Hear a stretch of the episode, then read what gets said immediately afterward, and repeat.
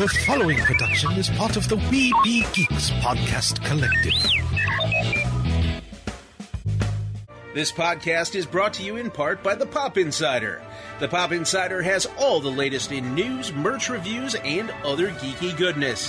Whether you're a wizard, a Sith Lord, or a superhero, fuel your fandom at thepopinsider.com.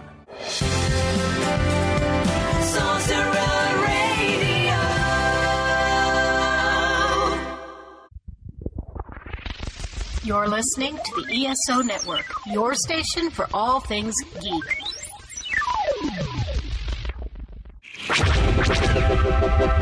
This podcast is part of the Red 5 Network. For more Red 5 Network podcasts, visit red5network.com.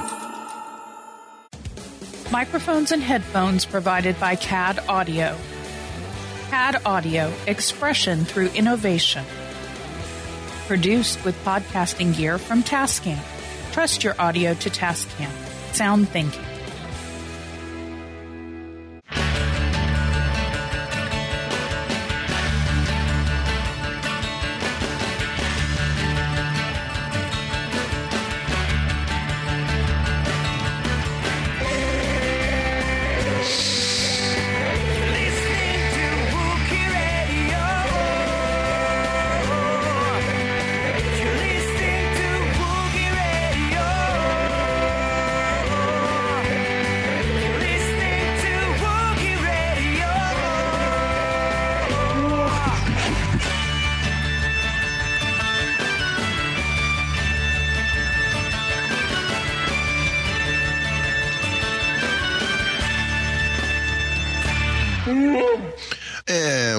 To another episode of Wookie Radio. It is the Smugglers 3, Ken, Derek, and myself, Mike.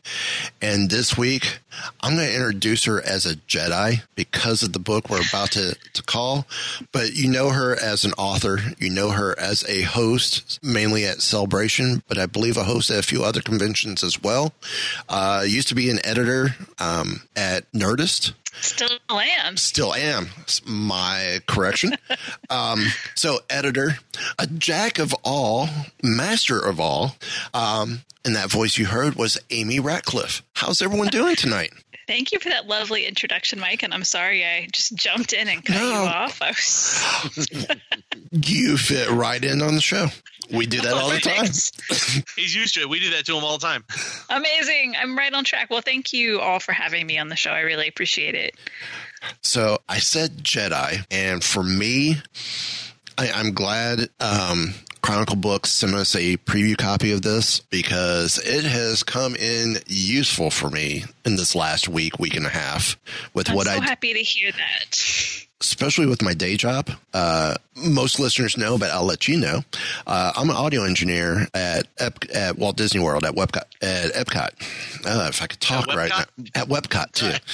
Um, That a new place? and, and with everything that we've had happening in the world of Disney parks in the last couple weeks, um, stress has been a major thing. So your book, the J- Star Wars, the Jedi Mind, Secrets from the Force for Balance and Peace has been wonderful for me to help relieve some of that stress.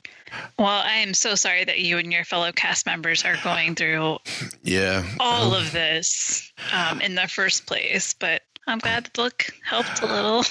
So what what led to the idea behind this book?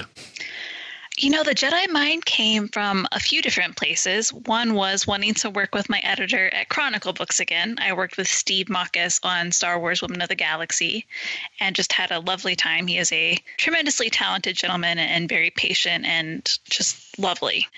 So there was that part of it. And he and I had been talking about kind of what we could do next together and what we could do that made that kind of would be like a lifestyle book. And we were talking about the Clone Wars fortune cookies at first, like the the, the little words of wisdom that appear at the beginning of every Clone Yeah. Wars episode. And like trying Ah, to think like, could we do something with those? Because they're very applicable to Yep.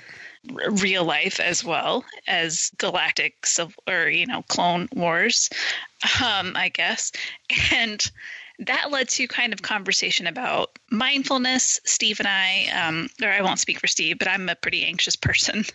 And I had been talking about how meditating um, was really kind of helping me out. And that kind of led to discussing mindfulness and the Force and the way the Jedi teach the Force and the way that people like Maz Kanata and, and and others who aren't necessarily Jedi but know the Force, the way they talk about it. And from there, it was a very natural.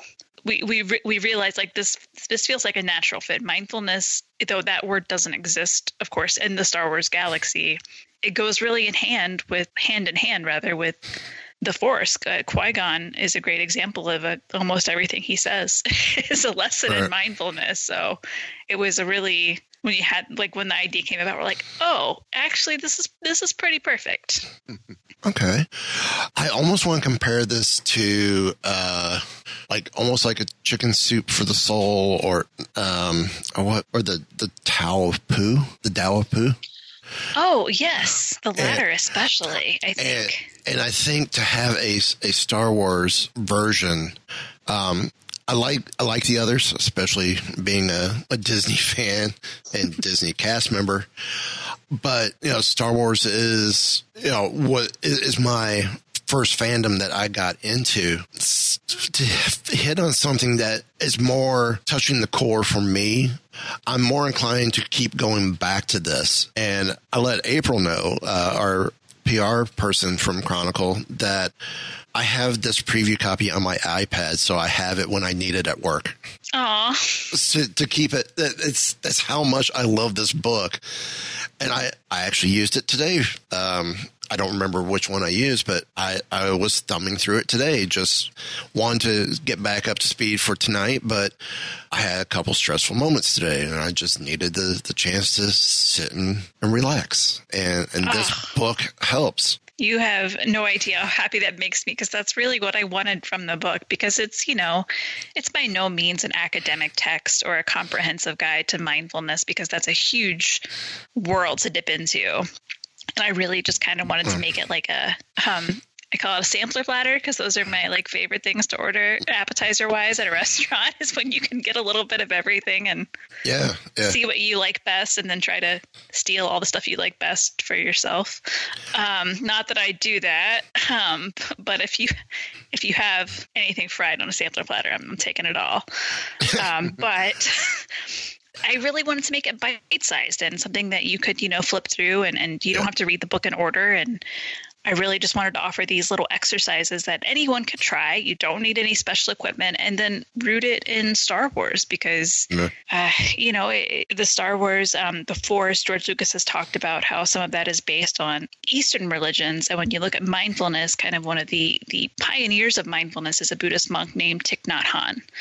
So uh, it's just it, it works so well, and I think for me, like I am sometimes more open to concepts when I learn about them through a fictional whatever it is that I Right. like through that lens, and it makes it more palatable and easier for me to wrap my head around. And so that's my that was my hope with this book that Star Wars kind of makes that a little more welcoming to step into, and that that really the ultimate uh, end game was that it would give people even a moment of peace, and I'd be happy. So, Mike, I'm I'm sorry that you have been stressed and, and had a lot going on, but I really appreciate that it's Well, fortunately for our listeners, they could get this book November 10th, if I remember right, is when it comes out. yep correct. And when you do, I highly recommend order or, or go to your local bookstore and pick up your physical copy. But if you have a tablet or even a, everyone's got a cell phone, get the digital copy as well. That way you have it with you whenever you need it. That way you, you don't ruin your nice hard copy at home, but you have a digital copy whenever you need it. And it's right there because you will find out you will need it. There will be times you need it.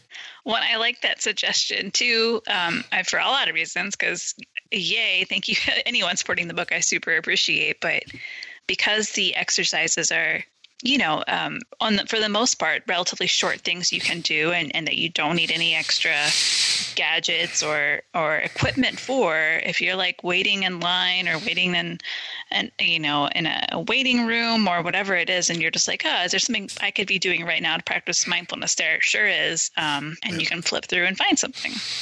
See, I think the the next companion for this is an app for a mobile app that shows you the exercises as well. I support this wholeheartedly. Thank you. I'm like, I just gonna So- put that in someone's ear. Well, we've put it out there to the universe, so hopefully. Yeah, the force will bring it back. Um, flipping through here now, anybody who's anybody who's listening to this is a Star Wars fan, so we know at any point, at any time in the movie, you can flip to um, any spot within a minute or two. You're going to get a quote that would have made that would be great for something like this. So that that part, I mean, narrowing it down had to be a um, a chore to actually figure out what quotes you wanted to use. But when it comes to the actual practices themselves, now is that something um, you came up with, or do you have um, do you were you working with someone who actually teaches mindfulness and things, or have you studied it for a long time, or how did you come about that? Actually, coming up with the practices on telling people how to actually apply this to your lives, the concepts from the galaxy far, far away. Gosh, a little bit of both. So when I was, you know, kind of in the early stages with this book, one of the first people I talked to was my uh, Lattes with Leia podcast co-host, actually, uh, Drea Letamendi, Dr. Drea Letamendi. Um, she's a clinical psychologist and she works at UCLA here in California and specifically works a lot with students uh, in a center uh, that's focused on mindfulness and resilience.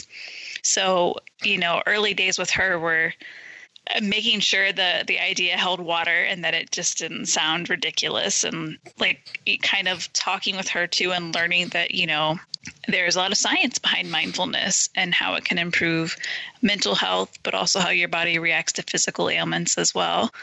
And we started talking about practices and and obviously people you know that in the field that she had learned from and read about and that was a great starting point for research. And then it's it's uh, I, I always love research because it's exciting. I learn things, but it, it's uh, dangerous isn't the right word, but it can be a rabbit hole, and I'm very good at falling into rabbit holes, which is wonderful when you're learning. Um, not so wonderful when you actually need to like get on top of things and turn stuff in on a deadline.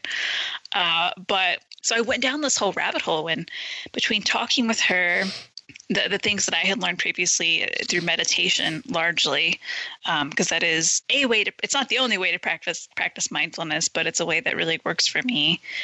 And just through research and kind of using her as a sounding board. So many of the exercises are kind of existing ones in the mindfulness world, or they've just become um, like recently more prevalent, something like forest bathing, for example, that's a more recent-ish practice um, named and developed and studied in Japan, and I really wanted to include it.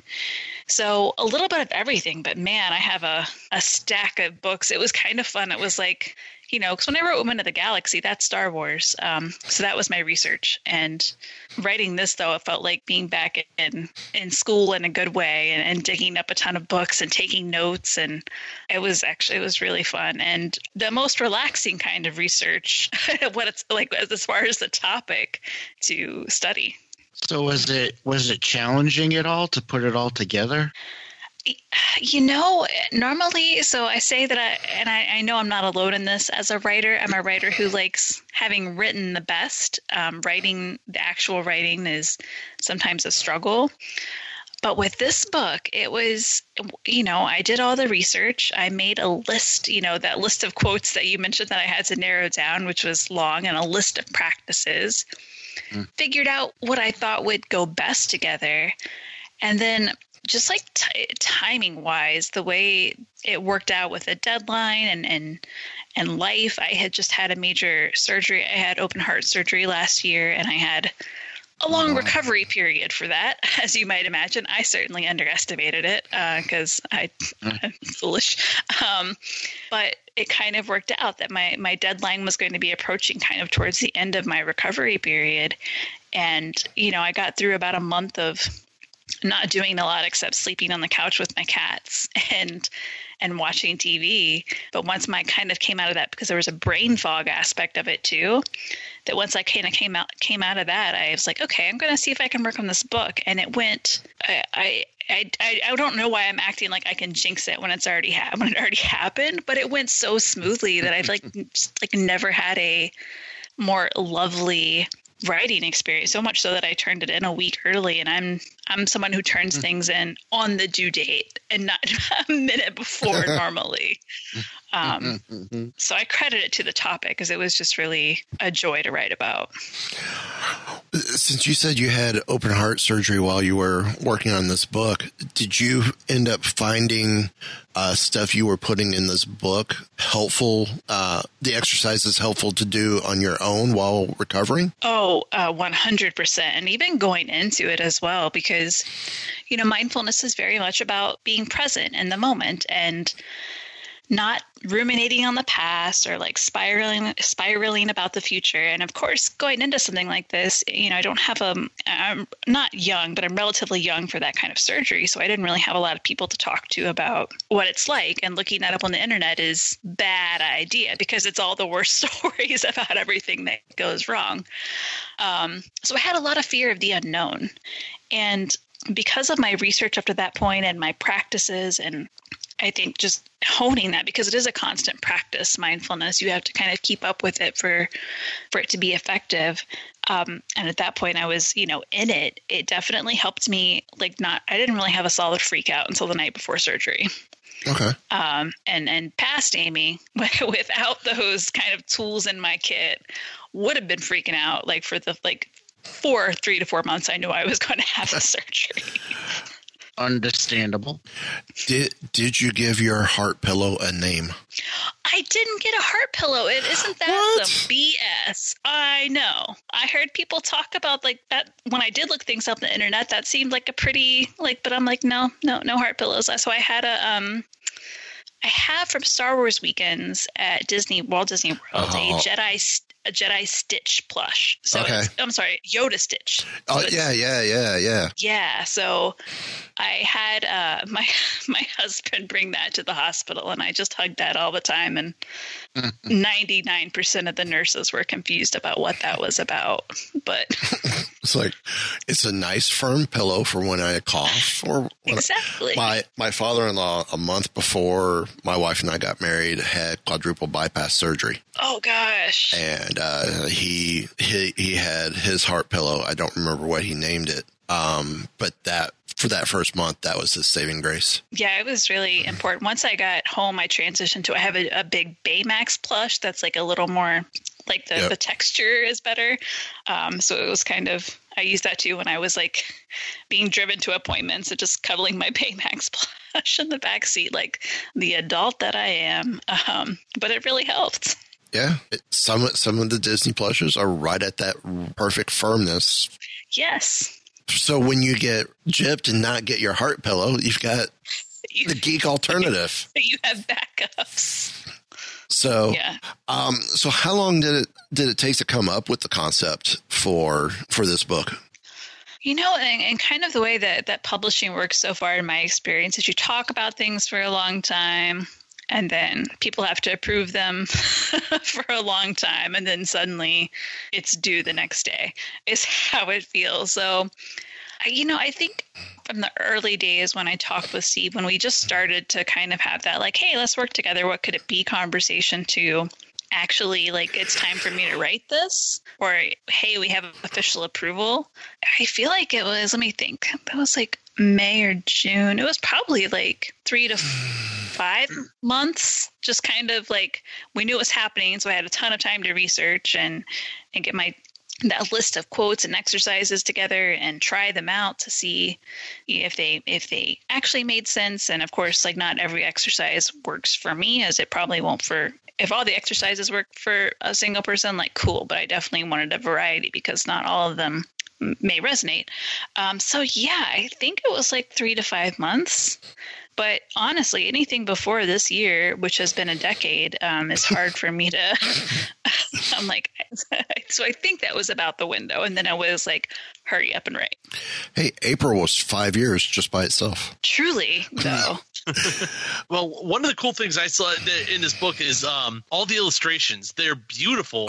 Uh, did you have any say in um, the artists you guys brought in to do the illustrations, or um, on what you wanted her to do, or is that did that fully come from Chronicle? How'd that work? Well, I just want to back you up in saying they are stunning, and I hope Chronicle. Uh, it's another ear I need to like whisper into. Is like, please make prints of these. Yes. Right. So it's they're by Christina Chung, and she was one of the artists who contributed to Women of the Galaxy. So I had worked with her a little, and so had my editor Steve, and we were kind of you know, Steve and I had discussed like we wanted illustrations. We we thought that would be kind of a lovely companion to the exercises, but we wanted a specific style and that we wanted them to be a little uh, what's the right word? minimalist, a little muted. We didn't like want a, a bright red color slapping you across the face when you're trying to uh, do a breathing exercise or something. And uh, so when we thought about like the style that we wanted, Christina came to mind very quickly because she just she just draws in in such a calming way. I know that's a weird way to describe like art on paper, but it's so soothing. Yeah. And you know, when I, when I wrote the book, I wasn't sure. We knew we were going to do illustrations for everything, but I didn't know like what percentage of ones we could do illustrations for, or which ones they would be.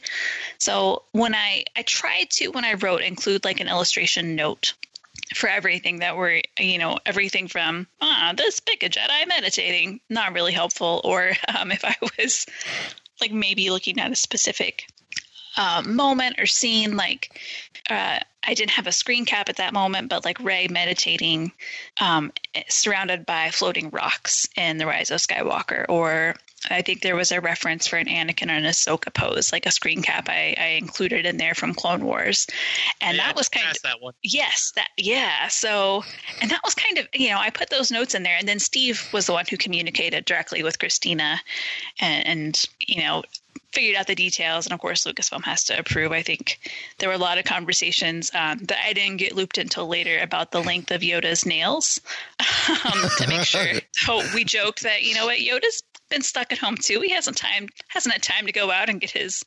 manicure. He's practicing physical distancing. Um, so it was large. Like so, I put those notes in, helpful as they may or may not have been. Probably the latter.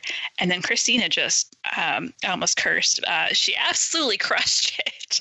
absolutely is not what I was going to say for a second. Because there she did a killer job. And then the design of the book, I feel like the Yeah. the nice blues and, and greens, and I think it all really ties together. Uh, I mean, I'm biased, of course, but I think it ties together. I like Ah, I see the picture now that you're talking about with Yoda with the nails. yes. It- It's, Because once you mentioned that, now it jumps out at you. it- it's the same one that's on the cover, isn't it? Uh, Or no? possibly, it's in the la- it's basically the last illustration in the book. Also, Yeah, I think there were a couple of me. I'm looking now too. Yeah. Oh, yeah, that is the one on the cover. Yeah. Yeah. So I know See, one though. I would love to. one- s- still, I would love to see that whole sketch done or that whole illustration done as a plush yeah. with with, even- with the circle behind the head. That whole thing done as a plush. almost as a pillow, a shaped pillow. Yeah. Yes. Well, the one I'm looking at right now is I want these Ewoks as a T-shirt. Yay, that was one. Like two as soon as I came up with like forest bathing, I'm like, I know Ewoks don't necessarily have a lot to do with the forest, but they're perfect for forest bathing. Um, and I just selfishly really wanted an Ewok illustration in there, and it's so cool. It turned out so well. And we wanted to like do a variety of characters. I think Qui Gon ended up here in a couple times because, like I Yeah. said, he's he's kind of a mindful a mindfulness teacher. Um, in in the in a Jedi disguise. But I really wanted to make sure, like, okay, let's can we get Kanan in here? Um, how about Finn? What are some other like? Let's not just have it be Qui Gon and Yoda over and over again. I think one of my Um, I think one of my favorite illustrations is uh, the women of the Urso clan. Yeah, I was just looking at that one. Oh, I love it. Uh, that one's. I would love to get that one for my daughter. Right? As a print. love the backgrounds Christina did are just so subtle and Yeah. she's just really talented. Like, how dare she? Um, but that's what I tell, like, I've been telling people, like, you get the book, first thing you do, flip through and look at all the pictures, and then you can go back and, and read because I the, hope they do something with these images. All these have like a fabric texture feel to them, which I think is great. Yeah, I think that you could do a whole series of T-shirts just out of this book. Yeah. I, I also am like, they could easily put these, like, in a journal Yeah. or Oh yeah, like cards with the practices on them. That's another That is great like idea. A journal is something that goes right Hmm. with this. Right. I like that we're just like handling. Yeah. Like we should just need to like talk to Chronicles merchandising team because I think we got it figured out. a whole Okay. series of things that go with this that because pillows and stuff help and yeah now one character that actually i saw in here that I was kind of surprised i mean it makes sense when you read through the thing is you actually have Asajj Ventress in here too Yeah, because I really, well, uh, kind of, you know, again, comes from that selfish um, point of view where I really like Saj Ventress. And I really, you know, I thought it'd be interesting because we kind of consider, uh, we don't consider her through much of the Clone Wars. She is a dark side user. She's allied with Dooku and goes on a whole journey. But, you know, by the time we, we do meet her, even in you know, the end of Clone Wars, uh, season five, not the end, the, the new end, actual end, um, but when Ahsoka's on the run, she's kind of on the fence. When she's working with a bounty hunter, she's kind of on the fence. And then Dark Disciple, you kind of get more of that. So I'm like, I just, I want Ventress. I think, you know, she has some valid points of view. She's been through a lot. And I have my issues with, Dark Disciple for sure, but I think that that quote of hers is that you always have a choice to be better. You always have a choice to pick the right path. Is uh, like you said, like it, you know, once you kind of think through it, I'm like, oh, it fits with this, but I didn't, Yeah. you know, I think that was the only Ventress quote I had on my list. yeah because in general you don't think of dark side users as being mindful and being in the moment it's very much get it done and get moving and uh, very strong um, negative emotions and stuff And it's like seems like with mind- mindfulness you want to kind of stay away from some of that Yeah, generally, I think that's the, the actual dark side of mindfulness, right? Um, but yeah, I, I figured Ventress, and she was, had we gotten more of her, maybe been on a path towards uh, more of even, even more of a path towards redemption. I was like, this, and this is a good quote, and it's a good thing to remember, and you can make a choice about, um, well, a million things every day, but you can make a choice about big things every day too, and, and how you're going to react to them, and um, making a choice and, and being in the moment to do that and and not just doing something because it's the way you've always done it or because somebody says you should like it's very mindfulness um, and then pairing that with a posture pose is just you know there was some i really wanted to try in most cases as much as i could to relate the exercise to the quote. And as someone who slouches a lot i really wanted to put that one in there. I have terrible posture. Was it was it hard coming up with what quotes to use in the book? Um, yes and no. More to the point um, that, as you mentioned earlier, that there were uh, so many. Um, and I had, you know, started out with the obvious ones: the Qui Gons, the Yodas, uh, the Ahsokas, and the, the the more obvious ones in the films and TV series. But I, I wanted to get a little into. Um, you know the publishing material that world if i could i wanted to bring in I knew I'm like, I'm pretty sure Bendu has something good to say. So I went back and revisited the Bendu episodes of Star Wars Rebels. And it's kind of one of those things when you start, you're like, oh, how many am I going to come up with? Uh, and then you make the list and you're like, oh, so, so many. Um, so many. And I say one of the, the hardest thing or harder things is I knew there were um, bits from Rise of Skywalker that I wanted to include. So I think the second time I saw that film, because I only did I only see it twice, I think so. I took a notepad to the theater so I could I could write some of those quotes as they were happening because you know that wasn't out on. Was it? ho- I'm like I don't think it hit home release till we were like in the final stages of, you know, like Right. setting the book in, into into print. Um, Well, I, I loved how you got Jocasta Nu in it. yes, Uh, were were there any that you wanted, any Jedi uh, that you wanted to put in it that either just never made the cut on your end, or Lucasfilm said, "Yeah, no." Um, definitely not from Lucasfilm, but they were more like so. I really, um, you know, you look through. I love uh, Star Wars: The Clone Wars, and we get just more time with more Jedi in that animated series because there are so many episodes versus just in the prequel. So in the prequel, so I really was trying to look. I'm like, okay, what about like Adi Gallia or or Ki Adi Mundi or and it was just a matter of they didn't have they didn't say wise words that fit my needs. Um, but I definitely combed through so many transcripts of Clone Wars episodes to try to find something for for like Shaak Ti or like these different characters because I I wanted a variety. But yeah, a lot of times in Clone Wars there are more Jedi, but they are they Right. are training clones. They are in a war, or rather in a war. Well, they are in a war, but, or in battle, and it's a lot of action phrases, and there are words of wisdom, but didn't quite didn't quite work. And I didn't. I really made an effort to try not to. um uh, for that's terrible, but it's going to be a pun. I don't mean this to be a pun, but I didn't want to force um, connections where there, you know, was I didn't want to like Right. make it like happen just because I wanted to include a quote. Did you only out of curiosity because I, I absolutely loved this book? Um, did you get a chance to listen to the Dooku Jedi Lost book for for like the early when Dooku was a Jedi or Sifo Dyas or Sifo Dyas's master, which her name escapes my head at the moment. Sorry, I'm just blinking because I'm trying to think of her name. I was just I will look it up Thank you. while, while Yeah, you're answering like, the question. It was just and um and the answers I have listened to that, but it was I think I didn't listen what is time? Um because that came out did it come out this year or last year? It was last Last year. year, I believe, I think it was last year. 2019, October 2019. Yeah, so I Wow, have listened. only a year ago now. I know, Yeah, that feels like October it so 1st. long ago. October Wow. 1st. Yeah. Jeez, because I remember I was I was listening to that when I was working at Disney at that time, and I had some a couple long commutes back and forth to Anaheim. Um, even though I I normally worked out of Glendale, but I listened to Dooku Jedi Lost, but by then I'd already made my Okay. Uh, quotes. Lenny Castana. Yes, and she had a because she had a pet, not a pet, but a companion convor, right? Yes. Yeah. There's a lot of Listen. Star Wars, and it runs together. And I have a memory like a a, a, a sieve. That that's my problem. Like Yeah. I'm always amazed when so many people I see like retain well retain information period but retain it to the point where they can answer like the most minute trivia questions. I'm like how? Please can i have your brain? Because mine just doesn't do that.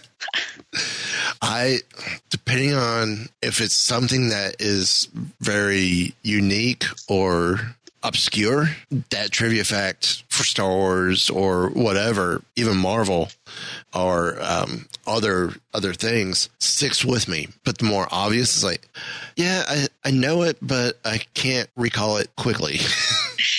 Well, it's like any of the trivia stuff. Is uh, it just comes down to you gotta you need some warm up stuff to get your brain working in that fashion to start bringing Yeah. up specific facts. Oh that's a good point And, and then our icebreaker that we use when we have other podcasters on, which tonight you don't, well, you do qualify, but we're here to talk about your book. Uh, we use uh, Star Wars Family Feud as a Oh, game fun. for, Yeah, I'm not so sure that helps with the memory though. no, but it, it gets you thinking because that some questions you think very Star Wars, other questions like what you think you, if you think Star Wars, you have failed at the question. it, it, it's it's pretty intense. Um, with this book, how much would you say um, you, you want the the reader to kind of um, engulf themselves, uh, sort of like you do when you go to Galaxy's Edge, uh, be it Anaheim or or here in Florida, uh, where I'm at, um, where this is almost like a guide into the Force. I, I love that idea, and um, you know, I have to be very mindful of emphasizing uh, that something that came up when I wrote the book that I thought was funny is like the force is not is doesn't exist in real life, and I'm like I'm pretty sure everyone knows that, but I'll make sure I I, I drive that point home. Um, but I think it is, you know, the Jedi for as misguided as I, as I believe they were. eh, The code is it's a fine start and it's a fine guideline and you know when I, I talk about qui-gon a lot but i certainly see him as kind of you know and yoda too at later dates because yoda of course learned from qui-gon when he was a, a force spirit but I like the way that Qui Gon looks at the Force. I like the way he talks about the Force, and Yeah. when he, I, I of course don't want to be like, I think Qui Gon understands the Force better than every Jedi. Um, I, he probably does because he's the best. Um, but in the way that I also view the Force, it just, I, I strongly relate to um, Qui Gon not getting lost in it, not letting uh, it it bind him, not letting the rules of the Order bind him. Anyway, so I kind of look to him as my model. And I think the things he teaches, he teaches to Obi Wan, like his teachings, I guess. The whole book, yes. The Force, yes. But specifically, think about the Force the way Qui Gon does when it's about being in the present. It's not about looking to the future and, and getting distracted. Luke, for example, and Dagobah Right. with his training. And it's very much about being open to the world around you. And I, I do think we all kind of, you know, are connected in some way. And little things like being mindful of, you know, whether you're you're training in a, a swamp with Yoda or you're just like taking a, a walk through your local park, being mindful of the environment around you, um, and being curious about it and not being distracted by your worries, um, what your friends are doing, how like I thought I'd be done with this training already. I thought I'd be done with this walk. I'm just doing this to get this in, and um, not getting distracted by your phone or a podcast, and just being there.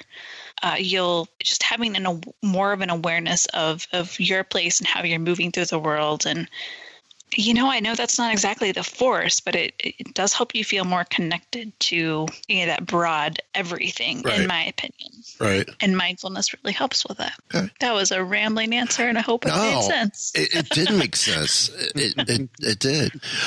What, since this book isn't a, a book that would be placed into Star Wars canon just because of the nature of the book, um, how much back and forth did you have to do with Lucasfilm? Um, because we we've talked to other authors, and of course, their books were going into canon and helping develop new canon. They're like, "Yeah, Lucasfilm was right on us, going, yep, you can do this. Nope, you can't do that, etc." What was the process like with you with this particular book, since it's you know that whole different direction? Yeah, it is a little different. Like, right, I got a little more of a taste of those experiences with my when I wrote my short story from uh, for from a certain point of view in in my Star Wars kids book because those were the first times I was writing, you know, in the universe and naming creatures or or talking about how characters that we already know what they're doing interact with. So that is different, and I definitely still I, uh, there are always going to be notes, um, always and always from from Lucasfilm. And in this case, it was, you know, notes about kind of just making that delineation between like, hey, we, we are very aware and mindfulness does not happen in Star Wars. Like that's not a word that exists in that galaxy as the force does not exist in ours. So in this kind of book, specifically this book, it was kind of making sure that, you know, we're, we are connecting the two. We are providing exercises, but we're not, for example, going to put Mace Windu in um, a yoga pose because yoga doesn't exist in the Star Wars galaxy. So that was actually a thing that we went back and forth and talked like talked about. That's we didn't have that specific example, but with one of the stretching things we kind of wanted to do. Like we had to be careful and they're like, but is stretching, are people going to think that's yoga? I'm like, that stretches can be stretches. It's okay. Um, I think we all know there's not a yoga center uh, tucked away on Coruscant. Uh, well, maybe there is. Coruscant is a is a large city planet. Um, There's a, there's So- at Yeah, least you never know. There's at least 13, 13 levels. right so somebody's got to be practicing whatever whatever the star wars version of yoga is so the notes i got in this were you know along that line and and kind of making sure um I think they favored some quotes over others. I included a few, uh, you know, from the Rise of Skywalker when when Rey has her kind of uh, audio version of a of a Force vision Yeah. um, you hear different characters in there. You hear Kanan, you hear Ahsoka, and so I had some of those, and we ultimately like decided like something like that might be better as to break up the pages. So we have some pages in the book that are just you know single quotes, um, kind of like uh, splash page isn't the right word. Um, so yeah, notes we got were kind of like, oh, maybe try this quote as a splash page. Um, very minimal though compared to like when you write fiction. If that, yeah, that was again rambling answers. I'm so good at rambling answers. No, it, it's great. It works. okay, good.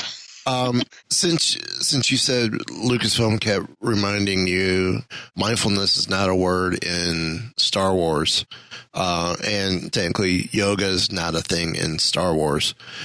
Um, was it easy to to explain to in throughout the book that while this is not a thing in Star Wars, if the Force was here, our version of the Force is mindfulness when it comes to the meditative side of the Force? Yeah, very much so. I, I didn't um, use those exact words, but I should have. Um, so. why weren't you, why didn't we have this conversation months ago before the book was published, Mike? I don't know. Um, I don't know. I was on furlough. but I did do a lot of like I don't remember now how much of that got cut because I might have overdone it, like mentioning like though obviously you can't move a rock with your mind in real life. Um, it does translate like to you know to try to kind of do it that way. And I should say like you know Lucasfilm was very kind and actually very supportive of the book, and they didn't give me that. Well, they did get the yoga note pretty exactly, um, but that they didn't give so much the note exactly about the mindfulness. That was just a an interpretation of mine, where we're like being aware that uh, there are no certified mindfulness teachers in the galaxy. Um, Well, when, when you when you say yoga doesn't exist in the Star Wars universe, I wonder if Tai Chi does.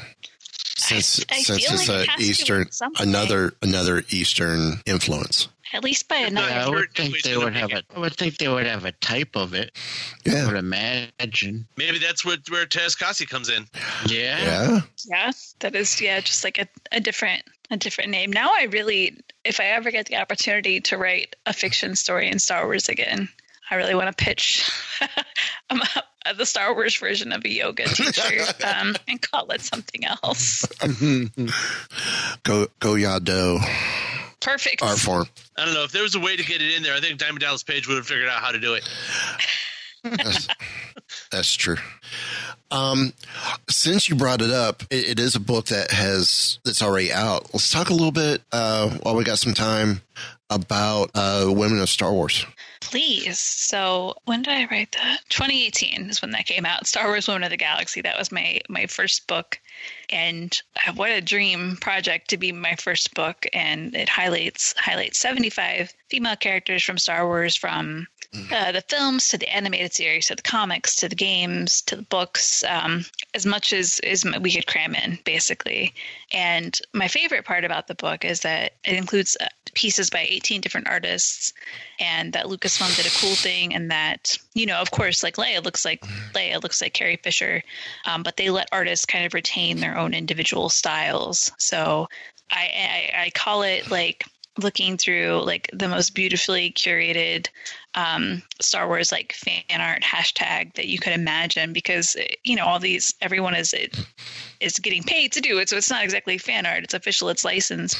But everybody gets to do it like their own like Christina's illustrations in that are beautiful and everybody just kind of gets to bring their own um, different techniques and style and it's just Right. a beautiful book Well, with that being your first book, was it challenging or overwhelming to go into it?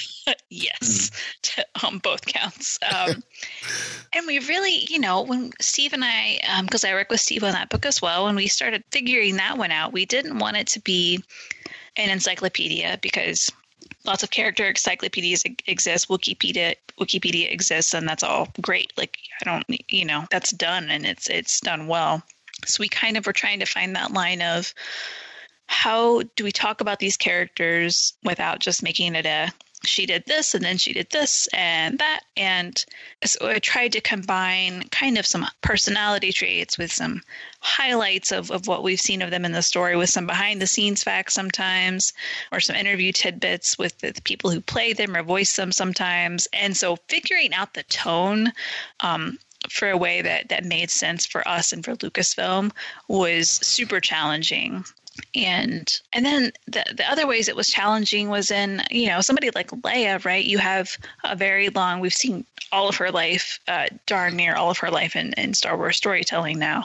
Well, I guess we have technically because we've we, we haven't seen her, her like middle grade years, I guess, because we saw her born and then we picked up in Leia, Princess of Alderaan, when she's a teen, and from there we kind of know what's up. We we So- might have in Star Wars Detours if that stuck around. Oh, Star Wars Detours. I- Hey, it uh, still exists. Oh yeah, somewhere it is out there. So At some point, Disney's going to look on the vault and say, "Wait a minute, what is that? Why didn't we never put this out?" from from your mouth to Mickey Mouse's ears, sir. Um, so yeah, that was a challenge. Like you had a character like Leia, where there was just so much ground to cover, and then you would go to a character like Camie Marstrap, who was in a deleted scene from A New Hope and in the radio drama, and that was pretty much it. Um, so you kind of had that like on either end of the spectrum. It was, you know, I, I loved a character where I'm like, oh, this is a manageable amount of information and and not too little or not too much. Okay. Derek, Ken, I feel like I've taken up a lot of the questions. Uh, um, yeah, but you've also asked a lot, a lot that we that we I might have thought of. I love some improvisation. Improvisation. That's what happens when it. that's what, that's what happens when the three of us are so like-minded. Yeah, th- and that's the whole uh, show when we have guests or anything. We don't have anything prepared beforehand. We like to just let it go, see where the conversation goes. I I have like a question. Yeah. Something I'm I'm a little curious about with this with this type of book. How many drafts do you go through as compared to say, you know, a nonfiction type book?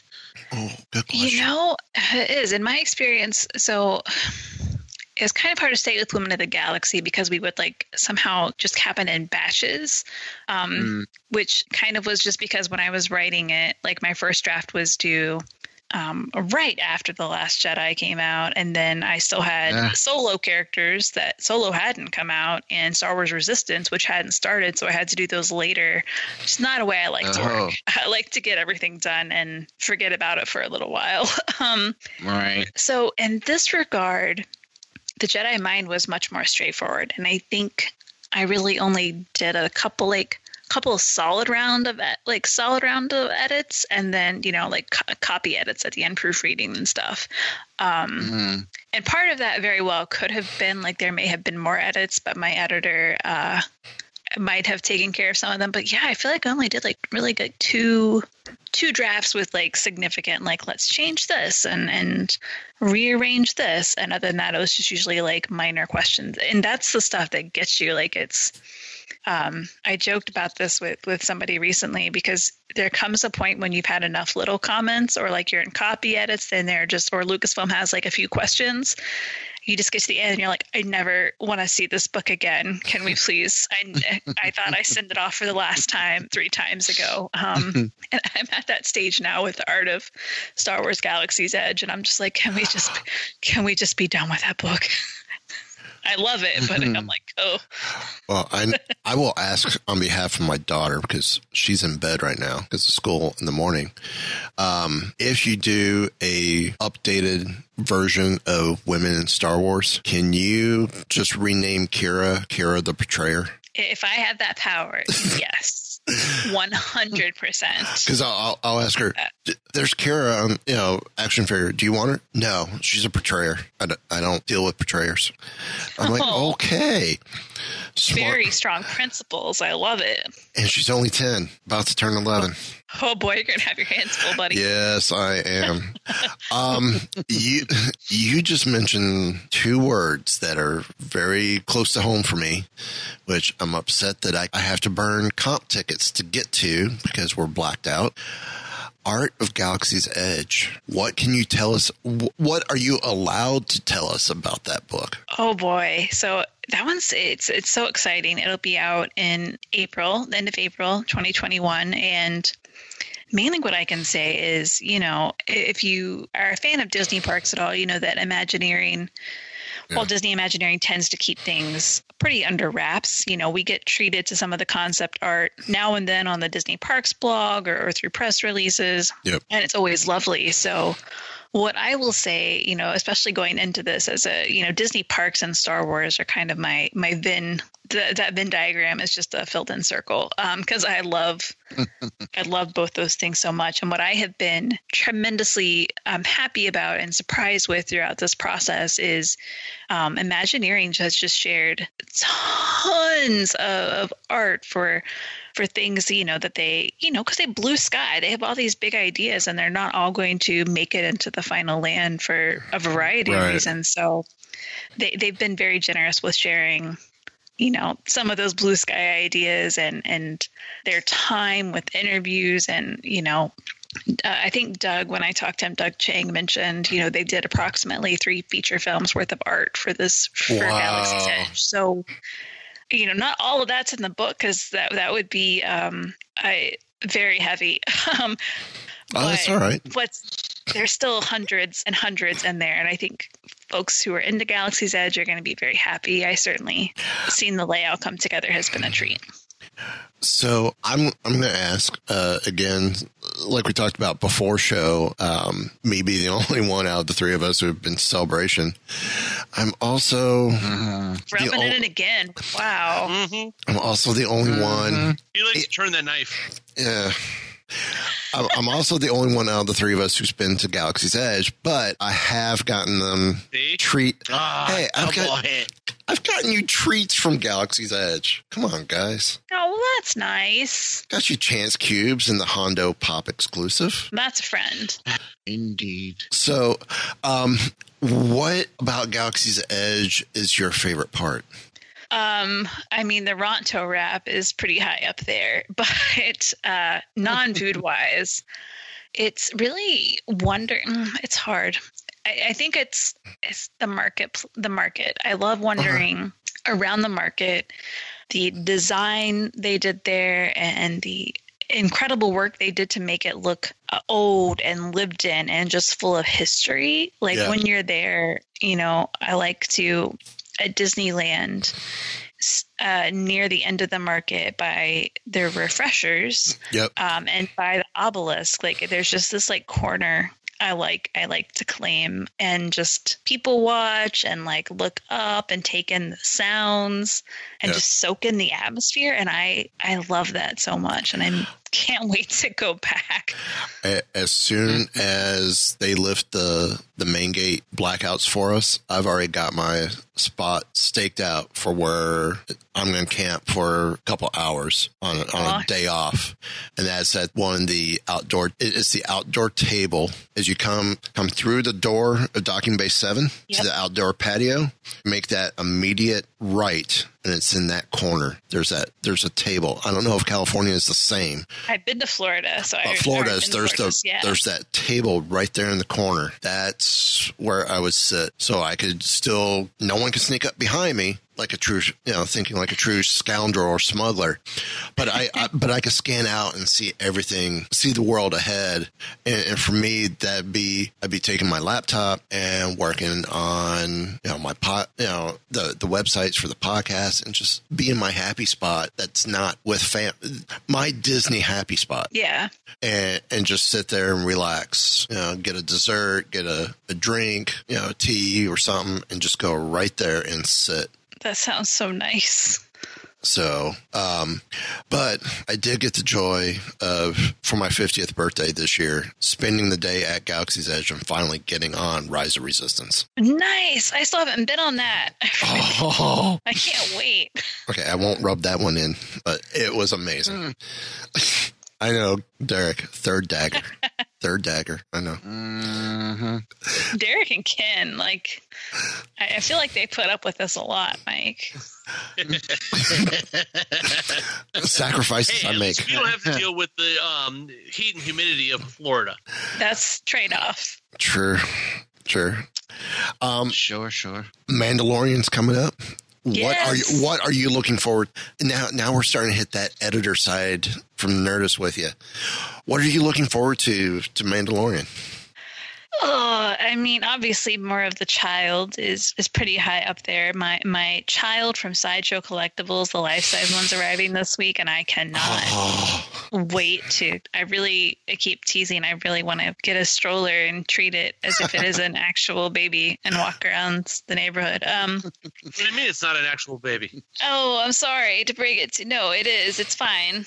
Um, but other than that, like, dude, I really am stoked about getting into like, why does Mo- how did Moff Gideon get the dark saber, and just digging hopefully more into Mandalorian, like what's been happening between, you know, where we last saw. I guess kind of Star Wars Rebels was the last in the timeline, the last meaty Mandalorian um, kind of lore that we had. So yeah.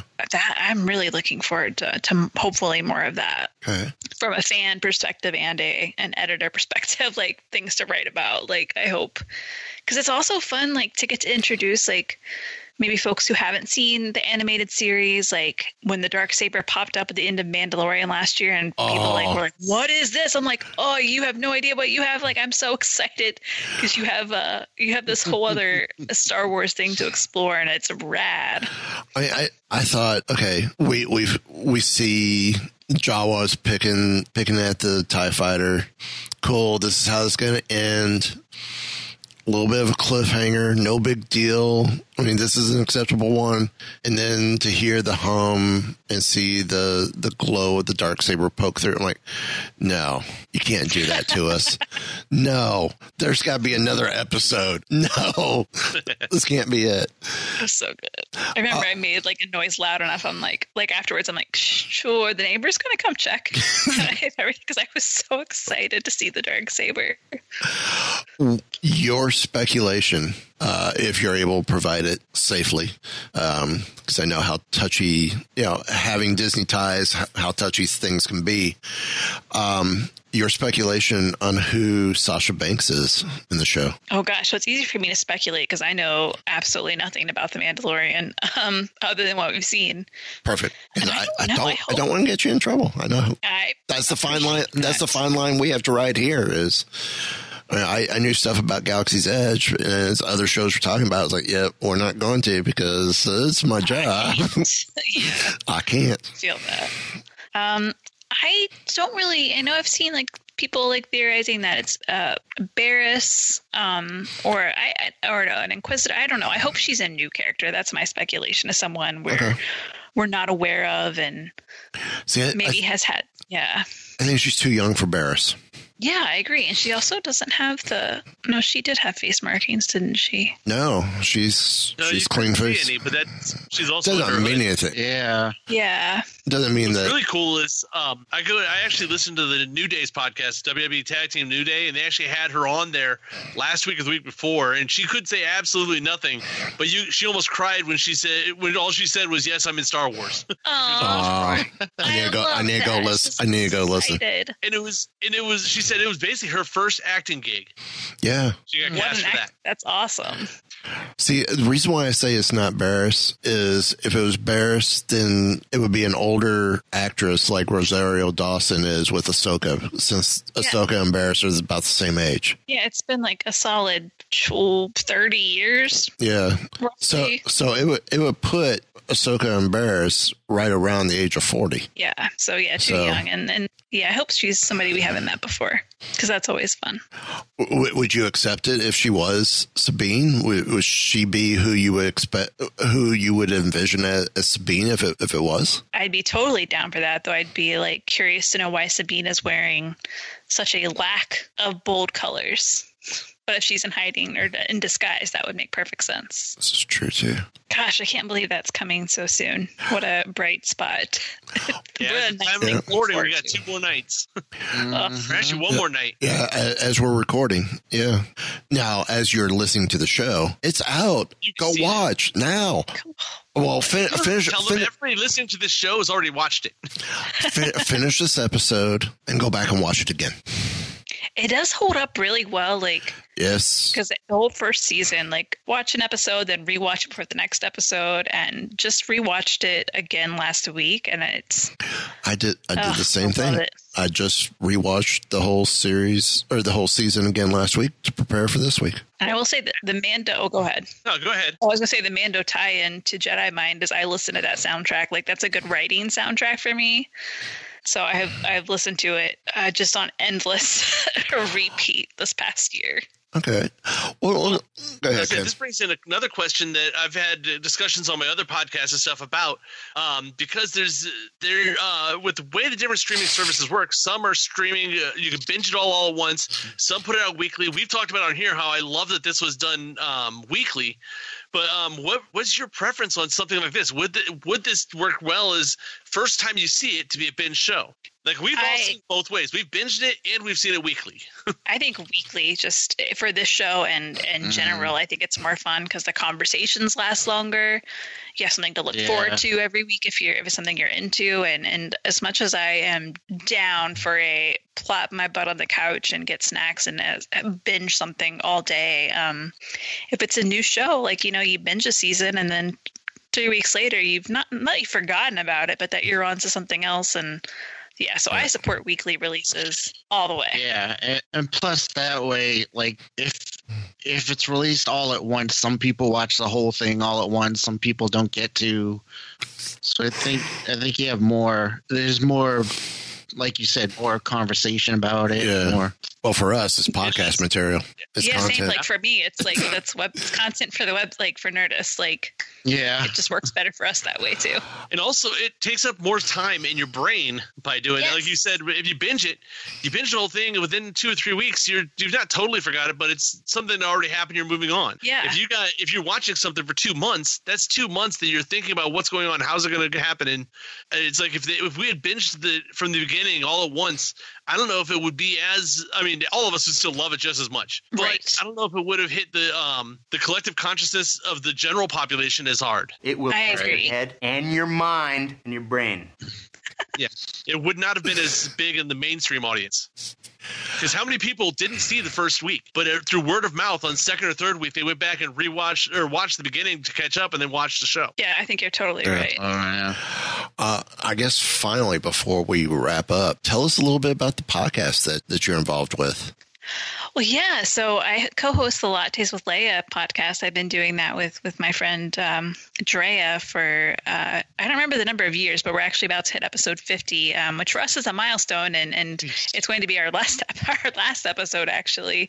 oh, Um, no. yeah, we've just we've had a, a great time recording, and we just feel like we've hit a that's a good ending place as as we've both gotten busier. Um, but you know, she's one of my closest friends. She lives two blocks from me. Um, so so pre pandemic times, I just you know would go over to her house. Sometimes I'd walk over and record and we definitely from the beginning tried to make it very like hey we're just like two people hanging out talking about star wars like this is chill um, welcoming and andrea is you know so smart and she brings that her experience as a psychologist to star wars in such a way that is always uh, just i learned something every episode and sometimes i'm like i don't even know what to say to follow that because you were just so articulate and on the nose that i'm we're good um, so yeah, lattes with Leia. There's a back catalog if you want to dive in. But yeah, we'll be wrapping up with a grand finale hopefully this uh, December. Oh, sorry to see you guys go. I enjoyed listening to the show. Oh, thank you, thank you. It's been fun. It's uh, I can't. I know we only did one episode a month, so which has been like I can't remember. I think so that would be like fifty. Like I think for we started out on the Coffee with Kenobi Network back back in the day. Um, so It was it's just, and it was always just it's been a delight to like you know when you're busy like this is our this is the time we're going to hang out every month and we're going to catch up and then do our show and so yeah I'll miss that. And then I introduced you as uh, editor for The Nerdist. Yes. Tell us a little bit about what you do over at The Nerdist as well. That way we, we encompass a little bit of everything. Please, I love it. I'm the managing editor there, and um, you know, really, I, I write. I do write for the site, but a lot of my work is uh, working with the other editors and our staff writers and freelancers, and and making sure. You know, we post things and looking at analytics. It, it combines a lot of the things I love, which is being organized and diving into numbers and also being creative. Um, and I get to work with so many talented writers and learn about because that's what I love about you know I know my job is not like entertainment reporting is not gonna um, change the world. Like I'm very aware of that. But I think a lot of uh, you know stories are important important. Fiction's important and getting perspectives on that um, I think it helps. Like nowadays, yes if, Yeah. if we can give someone like a little distraction too like there's value in that Mhm. um so I, I i love i work with like the uh, a terrific team and um just always i you know find a lot of thoughtful we try to put up fun stuff and a lot of thoughtful stuff too when we can You guys have any final questions for for Amy? I think we've covered it for this time around. We I do reserve the right to have her back on the show, though. okay fair yes. it'd be my pleasure Mo- motion passed, second. Motion made, seconded, and passed. So Hey, we, we got, we're gonna have to have a couple of roundtables coming up soon anyway, yes, because Yes, we. Mandalorian is going to have plenty of stuff to talk about. if Oh yeah. better if you need someone to come on and talk for 30 minutes just about the child you ring me up anytime You got it. Uh, where can people find you online? Folks can find me on Instagram and Twitter at Amy underscore geek. If you visit my website, amyratcliffe.com, you can uh, get all the pre order links for my upcoming books and work and sign up for my newsletter. And yes, that is that is all the places. Okay. Uh, I'm going to leave it here um, before we let Amy go. This Sunday, well, as, as this show has dropped, the Great Hyperspace Chase has begun. So go to Actionbound, download the app, and then uh, stay tuned to Twitter to find out how you load our our chase, so you could possibly win some great prizes before the end of the year. So um, nice little scavenger hunt to, for everyone to start partaking in. This will be our first run, and like any rookie pilots, the hyperspace lanes are going to be a little rough, but we'll get through it. Uh, thank you, Amy, for joining us. It, it was a blast. Thank you, Mike and Derek and Ken. I appreciate you all having me and, and being up for talking about Jedi Mind. And um, yeah, I just am grateful. Certainly. Well,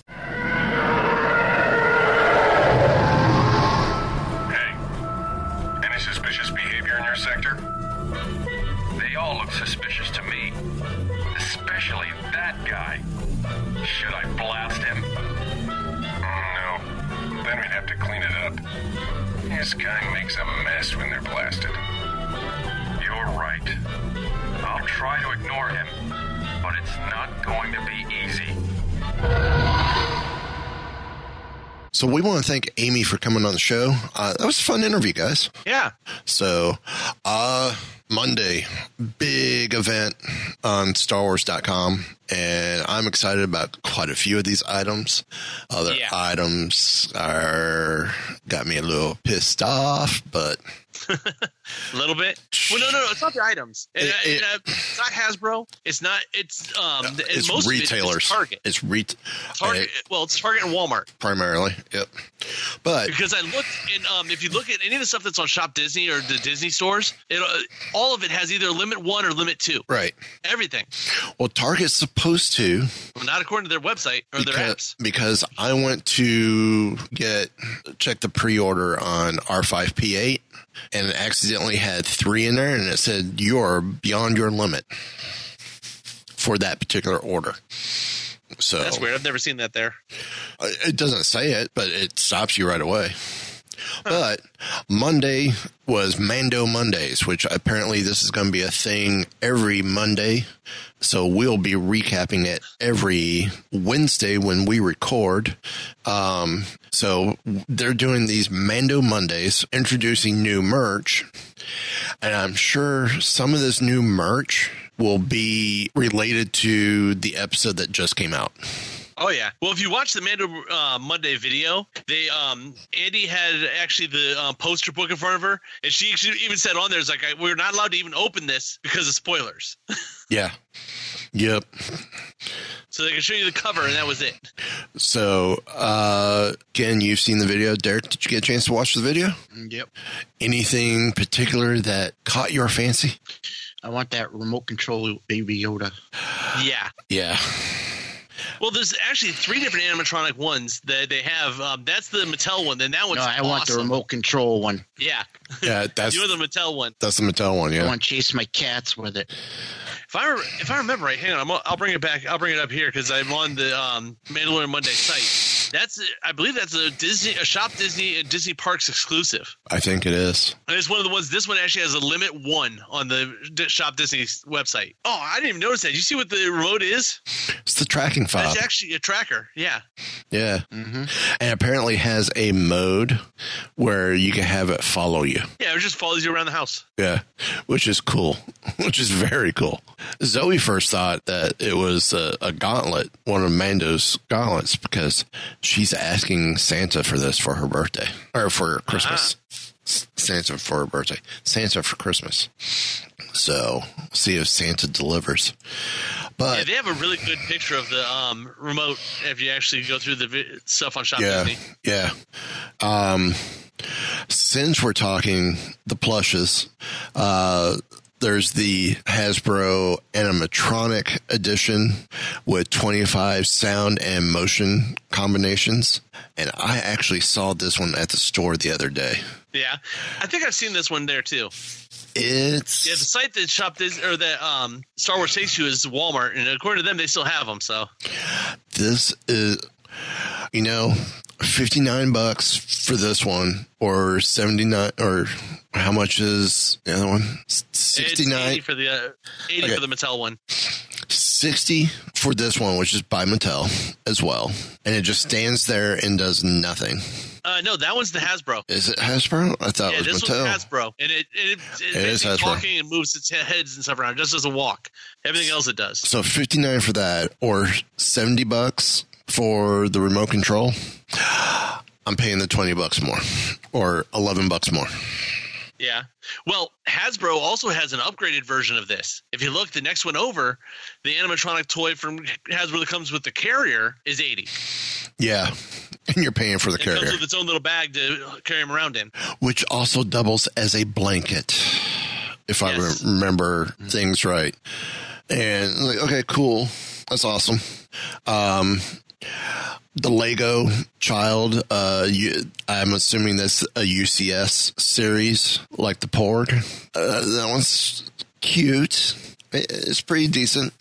hmm Um, that was another one that I'm seeing a um, pattern here. This one is also uh, eighty dollars. Yeah. Um, let's see what else was there. Ah, since we're staying with Hasbro, let's talk about the vintage collection. Gideon with his dark saber. He's cool looking. Din Djarin comes with Baby Yoda, and his helmet comes off on that one. Yeah, And everyone's been making fun of the sculpt of the head. that's just because they know they can't get a hold of one, so they're going to complain about it and Yeah. make fun of it. Yeah. Um, what was the other? There was another Well, this one actually, according to this, they um, Walmart has them still available for pre-order for this one for the Yeah. three three quarter size. which I'm surprised. Yeah, no, the one I really want's the Black Series one, and that's way gone. Yeah. Uh, there is a three and three quarter inch Death Trooper uh, in a carbonized uh, carbonized collection. Which I'm not sure what is carbonized about it. And let me find them. Oh, so they might have put a little metallic sheen on it. Yeah, that's what it is. Because there, there's a Mando collection carbonized. Yeah, they just have a metallic sheen. Um, also in that line is a Remnant Stormtrooper and Cara Dune. So there's four Yeah. figures there. A Uh, of these was the ones we saw that um, last month when they first announced everything. right. These ones. Uh, we talked last month about the Funko Pops. Oh yeah. So we, actually, we see the up fun. there. Wait, that's not the one. I was gonna say if you so we, we talked about the Gamorrean fighter. Then there's the Mandalorian flying with blaster, which we didn't know about. Yeah. The Mandalorian with the child flying, which is pretty cool. And Cara Dune. You also had the Mythrol, who don't we see him briefly in the trailer? He's been thawed. Yeah. He's no he's no longer frozen fish. If you click on um, actually his picture on the um, StarWars.com website, it takes you to the Amazon Funko store page, and it has a whole list of everything that they have Mandalorian for Funko. Yeah. There's some stuff I didn't even know they had. Uh, there's also f- uh, Funko Pop, uh, the child in the bag, which was pretty cool as well. Um, and the pricings on these are not bad. Oh, I think I just uh, found a spoiler from uh, Amazon, possibly. The uh, I love the twenty four ninety nine one diorama set with Mandalorian and and child in the pram. Well, In I the like desert? the one where Mandalorian is riding a blurrg too. Yeah. So what's your spoiler that you think you If you scroll down to the third row up from the bottom, all the way on the right, the green Mandalorian. We've never seen her before. That's a female Mandalorian. You can tell. No, we- listed as a covert Mandalorian, multicolor. We, Have we seen that one? Yes, she was in uh, episode three. Okay, because Because that almost looks like Sabine on a different paint job. That this this is from the series one set because you got Zero down there and and, uh, and the Heavy Gunner Mando, and those are from the original original uh, Mando line. Once again, that's not the heavy gunner Mando. That's a Jon Favreau pop pop vinyl. All right, give you credit for that. um, there are. I'm just trying to think what else came out that was talked. Oh, They focused on the four big ones there. The um the two Black Series, the uh Mattel walking around Yeah. uh child, and then the um the three and three quarters inch vintage Uh, Din the Monopoly That was the set. focus of it this time. Then the Monopoly set. Yeah. Oh yeah. There's two That- versions of that. Yes, there, and the only difference between the two is one comes with a retro stormtrooper, retro mm-hmm. figure stormtrooper, which leads me to the set, the collection I want. They are doing a Star Wars retro collection. Remember, we saw these with Star Wars. I don't remember if they did them with Empire as well, where they're basically reproducing the original Kenner figures as is. So they're breaking out the Kenner molds. Yeah. If if you got Leia, she has the vinyl cape just like back in the day. The, the weapons are the exact molds from back in the day. Uh, well, with this, they're doing in that retro collection, they're doing Greef, which is Carl Weathers' character, The Child, IG 11, Cara Dune, The Mandalorian, Kuiil, and Gideon in this five points of articulation.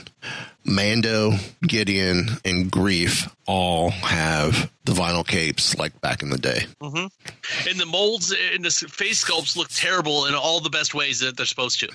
exactly like, like they're supposed to.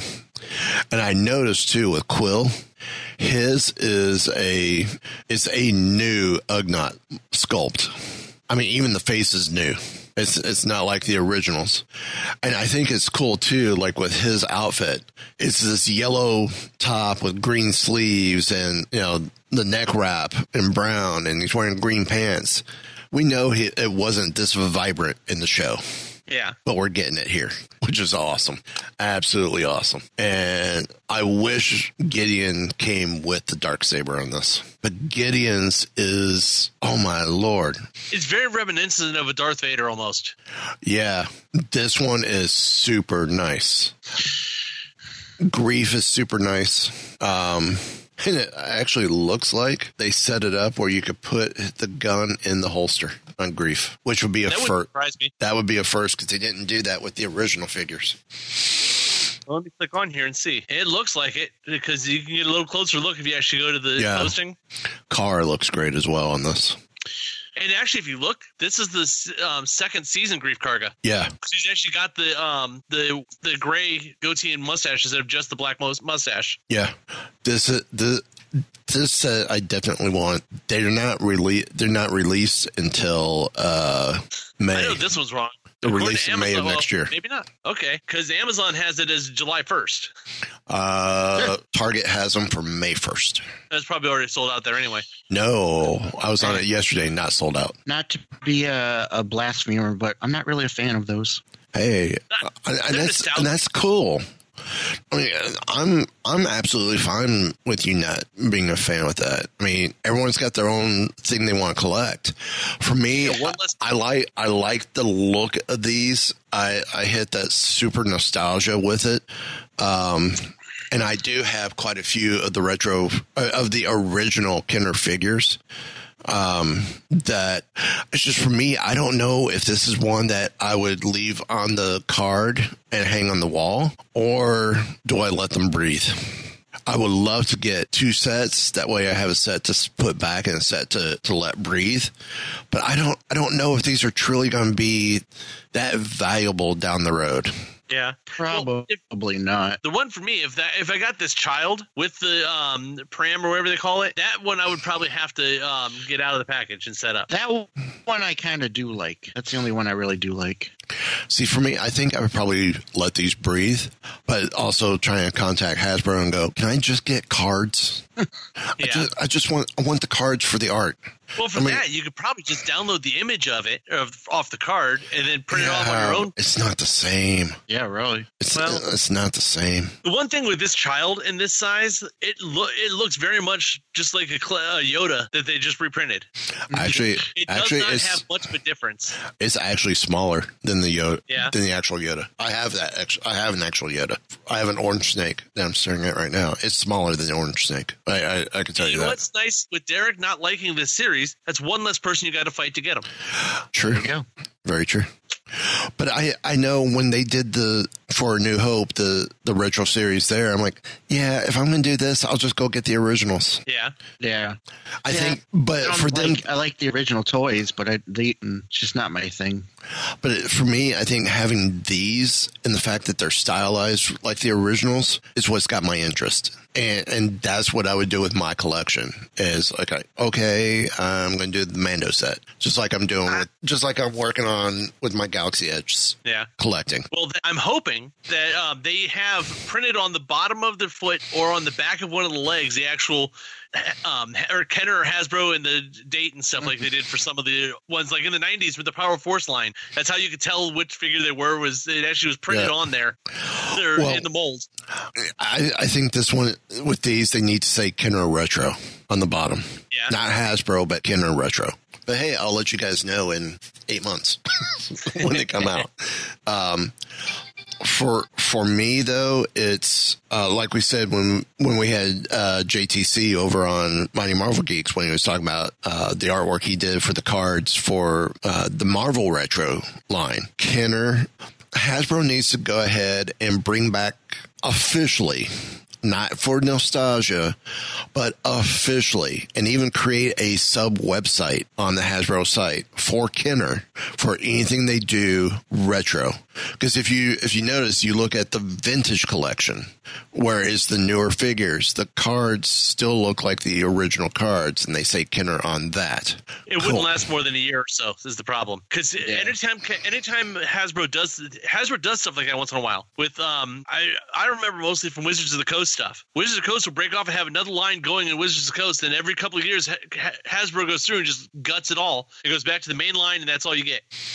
Yeah, but they then, then you get two or three years to start spreading out again, and then they gut it and bring it right back to normal. Yeah, but they've been they've been consistent. Whether it's the black series or or the three and three quarter inch, if it's the vintage card, the card says Kenner on it. Yeah, but they won't brand it as a Kenner Toys. I I see They do that because it's a nostalgia thing. and I think that's where they need to continue the nostalgia and keep, but just go ahead and brand it Hasbro's Yeah. Kenner Retro or Kenner Vintage line. The problem is the um the marketing guys and the executives will look at it. Oh, you're going to confuse the brands. No, I don't. I don't Remember, think this so. is not us. This is not us looking at it. This is Yeah. people that just look at the numbers. Okay, then then let's go with the rant. Uh, when you when we talked earlier tonight, because you were needing um, some login info um, for for the server, we were we were getting starting to talk about how we're Hasbro's making tons of these figures, Yeah. but they're not. of- but they're not showing up in stores. And then we've got the issue, just like we had with the Galaxy's Edge stuff when that was first introduced with Target. Things are selling out within half hour, within minutes almost. on the websites. Yeah. Well, also I think because you you had found out from James, our buddy over at Pop Insider, that um, it looks like Hasbro is producing plenty of this. He's been to the warehouses and seen where there's rows upon rows of all of this. So that's where it's coming down to. It's like because for how long we've been complaining that Hasbro's not making enough. For looks like so if Hasbro is making enough, the problem is it's uh, places like Walmart, Target, and Amazon. Not they don't care who buys it as long as it's all bought. Well, and, So and- if, if, their- if And- their employees are buying it, or people are buying fifteen of them on the, um, I checked on. Uh, main one was we looked at the. I told you that um, the one I wanted to hear from that came out or that I was talking about this week was the Black Series Din Djarin that comes with the child and the pram and all that stuff. Yep. That Target exclusive, and it's sold out before it even hit the store, or before it even hit the website almost. But, um, I checked. It's already there's. I already found three or four of them on eBay, starting at hundred dollars. yeah, and, uh, and they're listed on And Target at thirty four ninety nine. It doesn't even come out for two weeks. Uh, actually, no, that set comes out December first. Oh, is that okay? That one's even farther out. Yeah. and it's already on eBay. So it's like, Oh yeah. like I said, Walmart, Target, Amazon doesn't care who buys it or how many they buy because the money's still coming in. Yeah. They're getting the money Yeah. either way. Yeah. As long as it sells. Because, well, especially like a Walmart and Target, they're in the business of selling shelf space. So Mhm. they want that to sell as quick as possible so they can put something else in that spot and sell it. Yeah, but it's it's not an issue of, sh- of shelf space because if it was an issue of self of shelf space, then Walmart wouldn't have the Star Wars section so bare and empty for however long it's been. And like I said, they don't care because they, it being bare and empty means it's sold. Yeah, you know? but what it is also, I believe that shelf space when they when it's sold for a certain thing, they have a certain amount of time that they have to actually keep that available. So even if it's empty, they still have to. It's leased for a certain amount of time, type of deal. Yeah, I think that's the way those work. So, Yeah. like, say you get this series of figures, ha- gets these pegs un- for like a month or two months, right. and if there's nothing else there, it's all sold out. That they don't care. It's already they they made their money. Now it's time to get ready for the next thing. Yeah.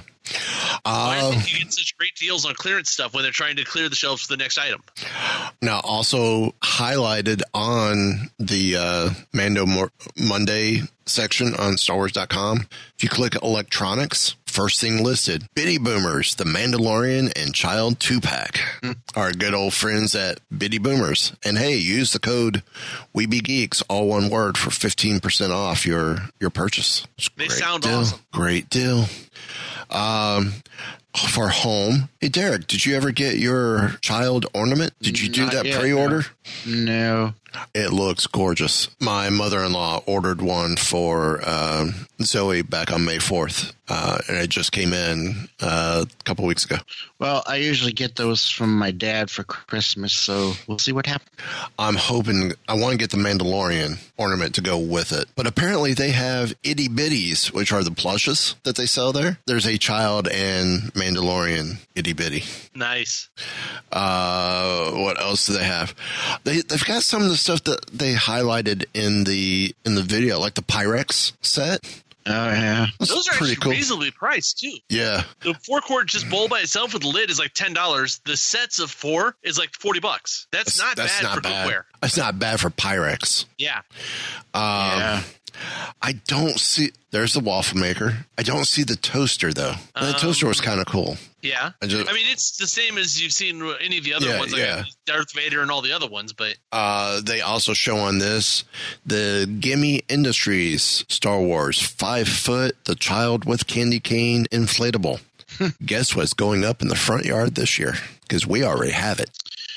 Well, unfortunately, my wife hates inflatables, so we can't do it. But I'm more of, for me, it's more of probably just too lazy to go out there and do it and have to plug it in every day. And Um, and then we found out that uh, some video digital extras. There's a from uh, Zen Pinball. There, there's a new Mandalorian pinball ta- table coming. and they said actually for that pinball table, you actually the scene around the pinball table is they're actually playing on the Razor Crest. Yeah, yeah, I love I love their I love their their pinballs. Uh, Disney Emoji Blitz is going to have a Mando. Um, see, it's listed on their site. You you go, it takes you to the Mando store. Where's the events? When does that start? It's not listed on their site. Uh, on the Emoji Blitz site, but it's coming. Um, they talk about there's going to be said they're starting out. I think they said in the It's video supposed to be this um, you weekend. Start to get Kuiil. No, that was in that was for um, Galaxy of Heroes. just Heroes Kuiil's this weekend, but there's supposed to be something with uh, Mandalorian. I think this weekend. I think they're getting through Halloween first, so probably Sunday. Uh, also, too, some add-ons for uh, Star Wars Squadrons, Mhm. like a Baby Yoda bobblehead or dangle or whatever it was. Well, the one that surprised Still haven't played yet. Oh, good game. I uh, Squad. Yeah, I've still not got Squadrons yet either. I just got I completed the first round of um, rebel missions because you, you start off as an imperial pilot for the training and then you jump briefly to rebel for a bit more training and then you go, continue as a rebel for your first round missions in story mode. Then from there you jump o- back over to imperial and i'm just jumped back into the imperial. And so far ship wise i've flown a regular tie a uh, an x-wing and an a-wing and i really like the a-wing flying the a-wing. I really like it so um Well, all the video game stuff, the one that really surprised me was you're getting Mandalorian content in Star Wars: The Old Republic. They're still supporting it and putting new stuff Yeah. out. Oh, right. yeah That is Me awesome. too. I was like, wait a minute, what? yeah I've played it. I've played it a little bit, way like four or five years ago. I was. I've thought about um, re-downloading it again, but it's just a matter of I don't have a lot of time to put into an MMO. MMOs Yeah. suck a lot of your life away. Yeah. Uh, my first thought when I saw that was, what game is that? And I was like, oh, wait a minute. Yeah. So um, I do have up on Twitter, on our Twitter page at Wookie Radio, uh, a link to where you could go back and watch the video for uh, Mando Mondays. And every week I will be adding the current Mando Monday, Monday video uh, as it's released. The cool thing with this week's video was they actually had Giancarlo Esposito and Carl Weathers on there. Yeah. And um, each of them had gotten care packages to show off some of the stuff too. And Yeah. Giancarlo, you can tell, well, both of them were really excited about the stuff that they were seeing, and the, um, Yep. they love being in this. Yeah. Yeah. On that note, there's only one thing left to be said. Give the evacuation code signal.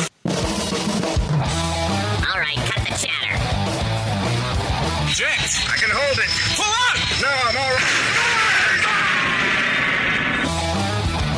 I have placed information vital to the survival of the rebellion into the memory systems of this R2 unit.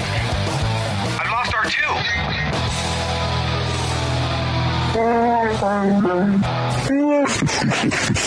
For over a thousand generations, the Jedi Knights were the guardians of peace and justice in the Old Republic before the Dark I'm Brittany Vitrino. And I'm Martha Bartlett. We've been nerds since day one and we love to talk. And now we're your hosts of But, First, Let's Talk Nerdy. Come listen if you like anything from comics, anime, video games, sci fi, and even history. Just sit back, relax, even join us with a drink in hand because we'll have one in ours too, and come talk nerdy with us every Tuesday. We are now a proud member of the ESO network, and you can download wherever you like to listen. See you next Tuesday.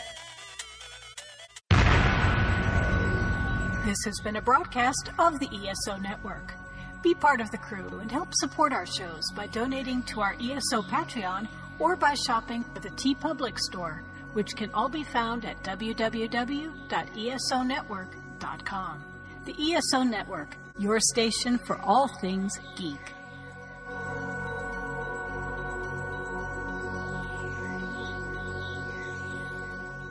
This has been a Weeby Geeks production.